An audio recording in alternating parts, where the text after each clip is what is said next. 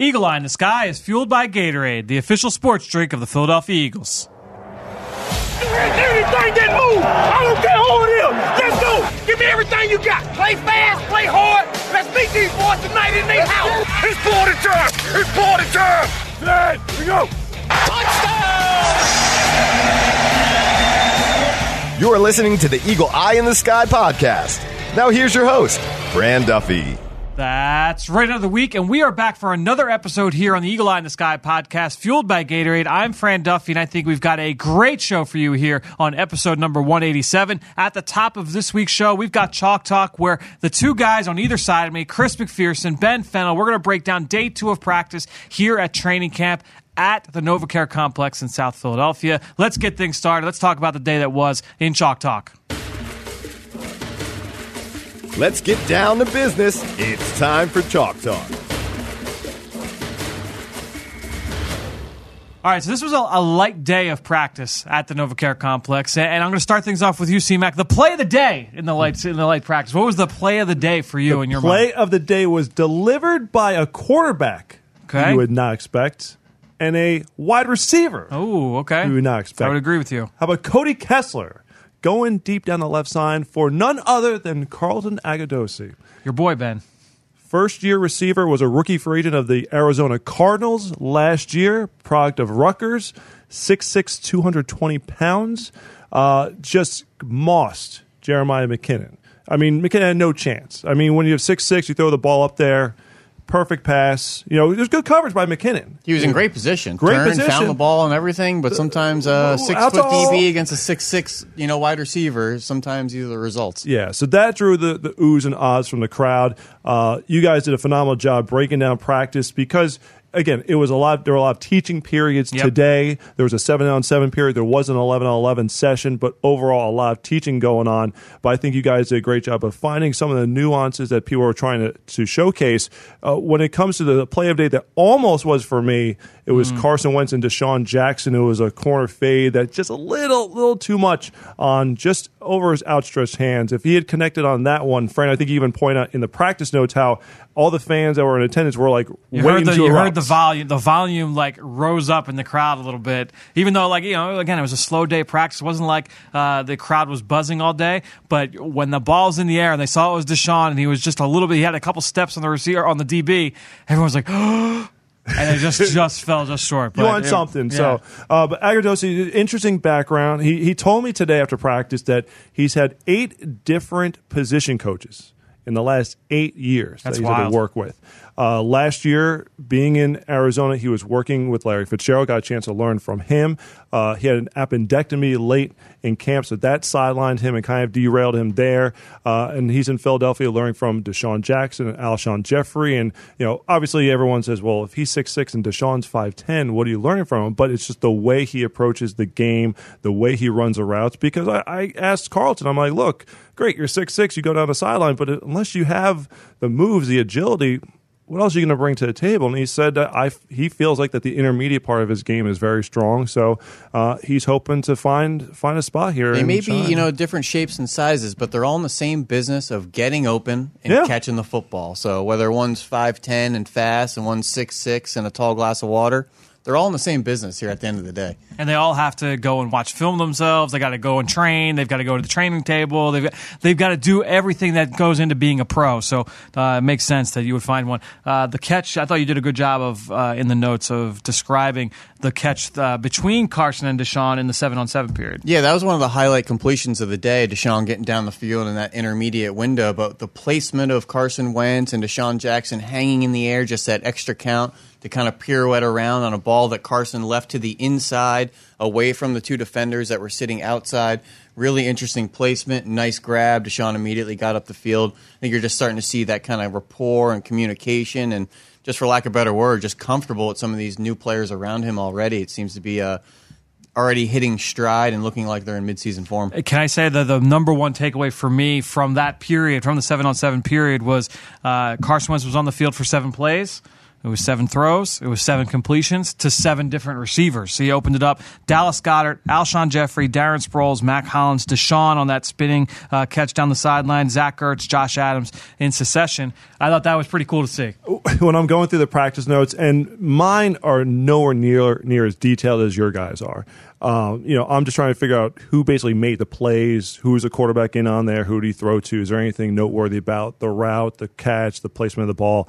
You guys, you know, go through the notes; they're so detailed. And then when I go to read the notes that you send over, Fran, it's like you put out a stat like that, and I'm like, nobody else is getting that. That's why you were on the best. Somebody- It- somebody it's a collective process Yeah. too. You know, you blink for a second in live action, you might have missed something. So you know, it's a bit of a think tank when we go back. Hey, who what'd you see Of on that play? And a bit of a back and forth. So it's really tough to pick up on all 22 players on the field at once in live action. Not having that all 22 tape to go watch afterwards, we really have to rely on each other on what we saw. So You can know I add real, real quick? Yeah. Uh, in that seven on seven, among those seven receptions, there was a pass to Zach Ertz. You mentioned the one that Ertz completion. I just thought it was a perfectly placed ball. I forget who the linebacker in coverage was, but again, the defender had no chance because it was a little bit of an outstretched grab for Ertz, but it was right just up above the face mask. Yeah. just right, just right there. It, it was just the the connect. Obviously, they have a strong connection with Ertz coming off the season that he had last year. But again, just amazing placement, and it's just it's impossible. It's impossible to defend some of these receivers just when you have the size of the playmakers and a quarterback who could put the ball in a pinpoint location. If I remember that play correctly, they were coming at us in the crowd They down were, at the yep. uh, the end zone there, and it was just a deep inbreaker, and you just saw that window open. The Carson really led Ertz kind of to the inside, and Ertz just came right into the window, and it was perfectly thrown ball. Uh, looked very clean. I don't want to. I will reiterate what I said yesterday. We're not. We're not going to be in the business uh, over the course of camp of like overhyping anything and giving. But it seems like over two practices, a handful of team periods, and you made the point in today's notes. Carson looks sharp. Yes, no Yeah. question. He looked sharp. Just the accuracy, the velocity, the decision making. But that's what we've come to expect with Carson No Wentz question. entering his fourth year. We've seen the caliber of play that he, you know, has the ability to bless us with. It's more of when the live bullets come about and when we start having some real pass rush and we get into maybe the preseason games or even week one. I need to see him with some, you know, some heat around him Mm. and stepping up, moving in the pocket, keeping his eyes up. A little bit more of having some live bullets around him. But when you keep him clean, he has that red jersey on he's going to shred these defenses, which he has. going back to the first seven passes in the seven on seven, Yeah. and Carson, his performance, just he's so comfortable in the offense. He seems like he truly grasps and understands the offense. He's aware of where the playmakers are. He can go through the progressions and just know where everyone's supposed to be. It's like, all right, if that's taken away, that's taken away. Boom, I got the third option over here. Yep. So he, he's like a point guard out there because you're seeing a lot of short, quick passes, screens to the flats. You know, just distribute the ball. Yep. Look at the talent all around you. Great offensive line in front of you. Let them go make the plays. Right. Just let them make the plays. It's great to watch the maturation process that he's now a veteran. In his fourth year, he's instructing the younger quarterbacks on what to do and what he's looking at, maybe talking to some, some of the younger skilled players when just two years ago, 18 months ago, he was getting instructions and he still needed those points. And going from the rookie, the young player, into a veteran presence, it's a really cool kind of process just to watch the development. And now we see Carson Wentz, franchise quarterback, veteran of the group. Just yesterday, he was a rookie, and we kind of didn't know Yep. what to expect. It's just fun to kind of watch the whole process. Uh, can I say, go- bring it back to Carlton Agudosi and just the, that receiving core? This is something, Ben, you and I talked about this on the sideline yesterday at practice. Any other year, you know, you think back to even three three years ago, two years ago, we'd be talking about, man, Carlton Agudosi, like he he could be challenged for a roster spot. Marken Michel, like he could be challenged for a roster spot. Uh, Greg Ward, Braxton Miller, we'd be talking about this. You look at this receiving core and where it's come since Doug Pederson's first year in 2016 to where it is now. I mean, it is one of the deepest receiving cores in football. Uh, it's going to be very, very tough for those guys to be able to make it. But any other year, I think that'd be the buzz. Is like, oh, who's the who's the the, the free agent or the you know the free agent edition or the Who's the Afani undrafted- Moma? Yeah, who who is that guy this Paul year? Turner. I don't. I don't think. I don't think that these guys. Uh, it's going to be tough. I'll say that it's going to be very, very tough because you know you know what you've got in the the first three between DeSean, Alshon, Nelson. You have Mack Hollins coming back. You've got the, the rookie second round pick and JJ Arcega Whiteside. Shelton Gibson was a really good gunner last year on special teams. It's going to be very, very tough. Those guys have to be able to earn it really on special teams. I think. And it's uh-huh. just interesting to see who embraces the roles when you start talking the practice squad, the scout team, the look teams. Yep. You kind of want different players and shapes and sizes and abilities to kind of replicate some of the players you're going to be facing each week. So there's a kind of a twofold thought to that. Hey, we need to bolster our own depth if somebody goes down. But we also want unique players to contribute and to make our team stronger on the scout team, the practice squad. And when I look at guys like Agudosi, who's six six, tall glass of water, is now in his third year in the NFL, that's kind of the recipe of a player you want kind of hanging around on the team, even if he can't make the roster. I think uh, if we change the, the discussion now over to the defensive side of the ball, um, you spent a lot of time watching the DBs today during individuals. We both watched the linebackers for a little bit early in practice as well. Uh, we did talk about this a little bit in the in the, the notes section, but I uh, want to talk about that linebacker group because I think it's going to be very very interesting. You know, uh, Ben, we watched them uh, during stretch, and we're just talking. You know, you, you've got Nigel Bradham, uh, you've got Kamu Grugier Hill. And then it's a bunch of guys that are just such interesting stories, right? I mean, you've got a couple free agent additions with Zach Brown uh, and LJ Fort. You've got a couple holdovers. Obviously, you have Nate Gerry, who was drafted a couple years ago, former college safety. Uh, then you've got um, the other holdover with Paul Worrilow mm-hmm. coming off injury. A couple ro- undrafted rookies with uh, uh Joey Alfieri and TJ Edwards, and you kind of juxtapose those guys. It's it's a really interesting group. And then you throw in Alex Singleton from the CFL. A bunch of interesting stories. It's going to make for a great competition. Uh, it's going to be fun to watch these guys kind of compete for what we would imagine would be three, maybe four spots. Yeah, I think the biggest thing, one of the things that I jotted down today is watching the chemistry develop. Yeah. Okay, because you're going to have the different pairings out there on the field. What are the What are the pairings that we've seen so? Ben, I know you track you tracked a little bit. What have the pairings been as CMAC brings that up? Uh, just from the base defense, as you had mentioned, we saw Zach Brown, Nigel Bradham, and uh, Kamu Grugier yep. Hill kind of in that base defense as a starting three linebackers. But we know it's a sub league, and there's typically only two linebackers on the field. Mm-hmm. We would see Zach Brown come off, keep Kamu and Nigel, the existing members. Uh, they may just be out there because they're the veterans of the defense. They may be out there because they're first in the pecking order. And then kind of next off the bench was Nate Gerry. He stepped in for Nigel in team. In team because yep. Nigel coming off the injury yep. wasn't participating in the full period. And then LJ Fort, Worrilow, and then some of those rookies in the CFL Worked kid, uh, as you had mentioned there. But I don't like to put too much emphasis on the pecking order no, on the exactly. first couple days yep. in practice, but just little notes we're making on uh, who's up. Sure. I, I think looking at Kamu Grugier Hill, yep. he's the guy that I think the coaching staff, Ken Flajole, raved about him in the spring, that they want him to take the next step. And you've written about this before, Fran, how Kamu Grugier Hill is sort of the, the modern day linebacker yeah. in the NFL, where he was a hybrid linebacker safety at Eastern Illinois, and now he's a full time linebacker. And you know he has the athleticism, the coverage ability, but enough size to hold up against the run. And you know you talk about maturation, Ben. It's, that's something that Kamu has done, going from a special teams player, role player, to special teams captain. You know, role player on defense. To now he's going to be looked at to be, I think, the the pairing with Nigel Brown. I think ultimately that's probably what the Eagles would want to see. Uh, but Nate Gerry is someone who's very smart and knows the defense. I know Kent Coach Flajole spoke very highly of him in the spring as well. Yeah, just that he's the smartest player on the team, and you know, is, and knows the defense inside and out, and can play all three positions. Uh, but Zach Brown, don't dismiss him. He came on late in the spring, but he has the veteran experience and the playmaking ability. So, like I said, there's many sort. Of LJ Fort with his rise of from becoming a from a special teams player primarily to a you know a defensive starter late last season with the Steelers. So a lot of great competition. And then you mentioned some of those undrafted rookies with Alfieri and Edwards.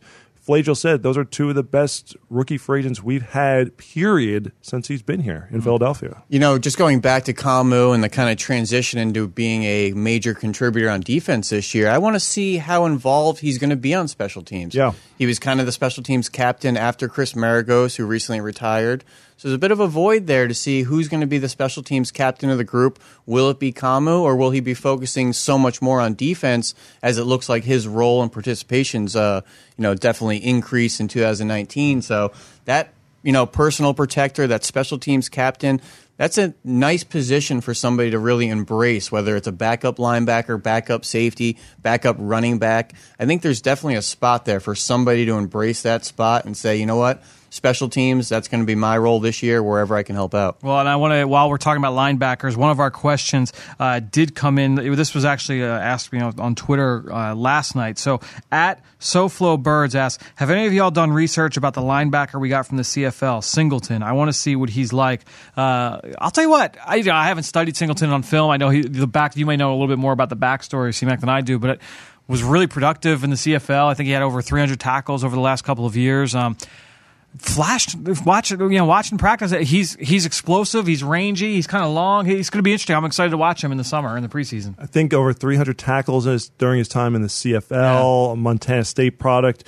Uh, someone who Flajole said called him a tough nut. You know the Right. exact quote there, and said expect him to thrive when the pads go on, which they do on Saturday. So tomorrow will be interesting it's really going to start ramping up tomorrow. you made a, a comment we were looking him up yesterday about uh, the high school that he went to Yeah, Thousand Oaks, which is a uh, one of the more prominent, I think, public schools out there in California. That's pumped out, you know, numerous athletes, whether it's basketball, baseball, football. So that's a kid that's played some some pretty, uh, you know, elite football in high school. Obviously, going to Montana State and then playing in CFL. It's a professional football league in the CFL. So playing a couple years out there definitely shows on the field. He's not one of these wide-eyed rookies. He looks like he belongs. It's just whether there's a spot on the Philadelphia Eagles for him in 2019. Yeah, and it's uh, certainly a guy that I'm excited to watch here in preseason. Another question we got from at SC Eagles fan one. Uh, I would like each of you to tell me your starters at corner and on the outside and in the slot day one. It's early for us to say, and you know what? The other thing, t- it's tough with, with the injuries. You know, Ronald Darby's coming back from injury. Jalen Mills is on pup right now, um, so it's it's impossible for us to be able to say who it is. But it, it is going. That's another group that's to me like, and we talked about this. I think on the big question. Uh, I think was it was it last week where one of the best the things that I'm most excited to see is just watch this secondary compete. Like I love watching all the because the, the- so many guys have experience starting in the NFL. Experience inside, outside. It's a young group. It's a hungry group. So watching those guys battle it out, but it's another group too where you know you look Jeremiah McKinnon. Like you know he he got some buzz in the spring. It's going to be tough for Jeremiah McKinnon to make this roster because you look at the depth at corner. It's going to be it's going to be tough for that guy. You know why I'm laughing?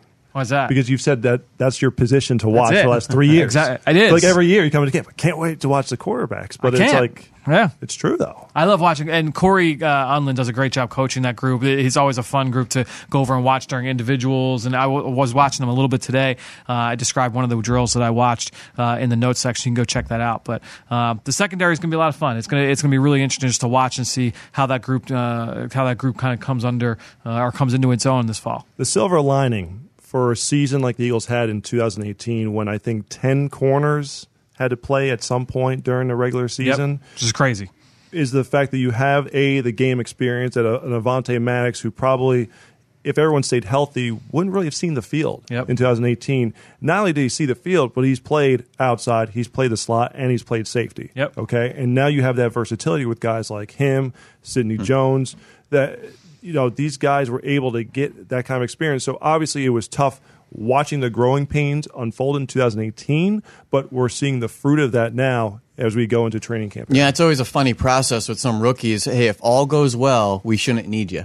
Of course. But that's rarely ever what happens in the NFL. Depth wins, depth matters. You're typically going to need those second, third, maybe fourth, fifth guys as we got into last year. And Avonte Maddox was one of the guys that really stood out today and just watching the drills. Yeah, he's didn't Looks like that. he's much more comfortable, much more confident into his second year, not that wide eyed rookie trying to just figure out where to show up to work every day. And you just see he's playing faster. And I love the drills with defensive backs when you have several guys going on a similar plane and you watch them from the side. You could see who breaks in and out faster, who can finish the drill faster, who has that burst. And when you get to see them all at once, Avonte Maddox was consistently one of the first guys to finish hmm. his drills, getting in and out of his breaks faster, bursting to the finish faster, catching nearly everything. Just a guy that's looking much more confident, comfortable. I don't care what line he's on, whether it's you know with the starters or the second team, third team. Sometimes he's in the last group with a couple undrafted free agents. Yep. But the competitiveness and just consistently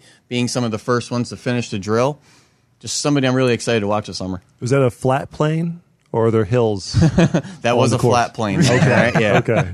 Another golf reference. Uh, I want to give a shout out to Dos Equis and uh, Crunchy409. Both rated the show on Apple Podcasts, Awesome. left a five star review, uh, and left comments saying how much they enjoyed the show. That's the number one way, by the way, to support the podcast. We're going to be coming at you every single day that there's practice this summer during training camp. So go leave us a rating, leave us a comment. If you have a question that we'll get on the show every single day, I'll try and incorporate some of your guys' questions uh, into these shows. They'll be a little bit shorter than normal. Those of you that are looking for you know the, the typical Eagle Eye in the Sky podcast, just give you a, a heads up. Um, the day before preseason games, so those Wednesdays in August, I'm going to be doing divisional previews. So I'm going to catch up with an analyst uh, covering Washington, New York, and Dallas, uh, previewing what those teams look like, how they'll match up with the Eagles this fall. We don't. We have four preseason. I, I was looking at the schedule the other day, uh, just looking at it in terms of quadrants and, and breaking it up into quarters.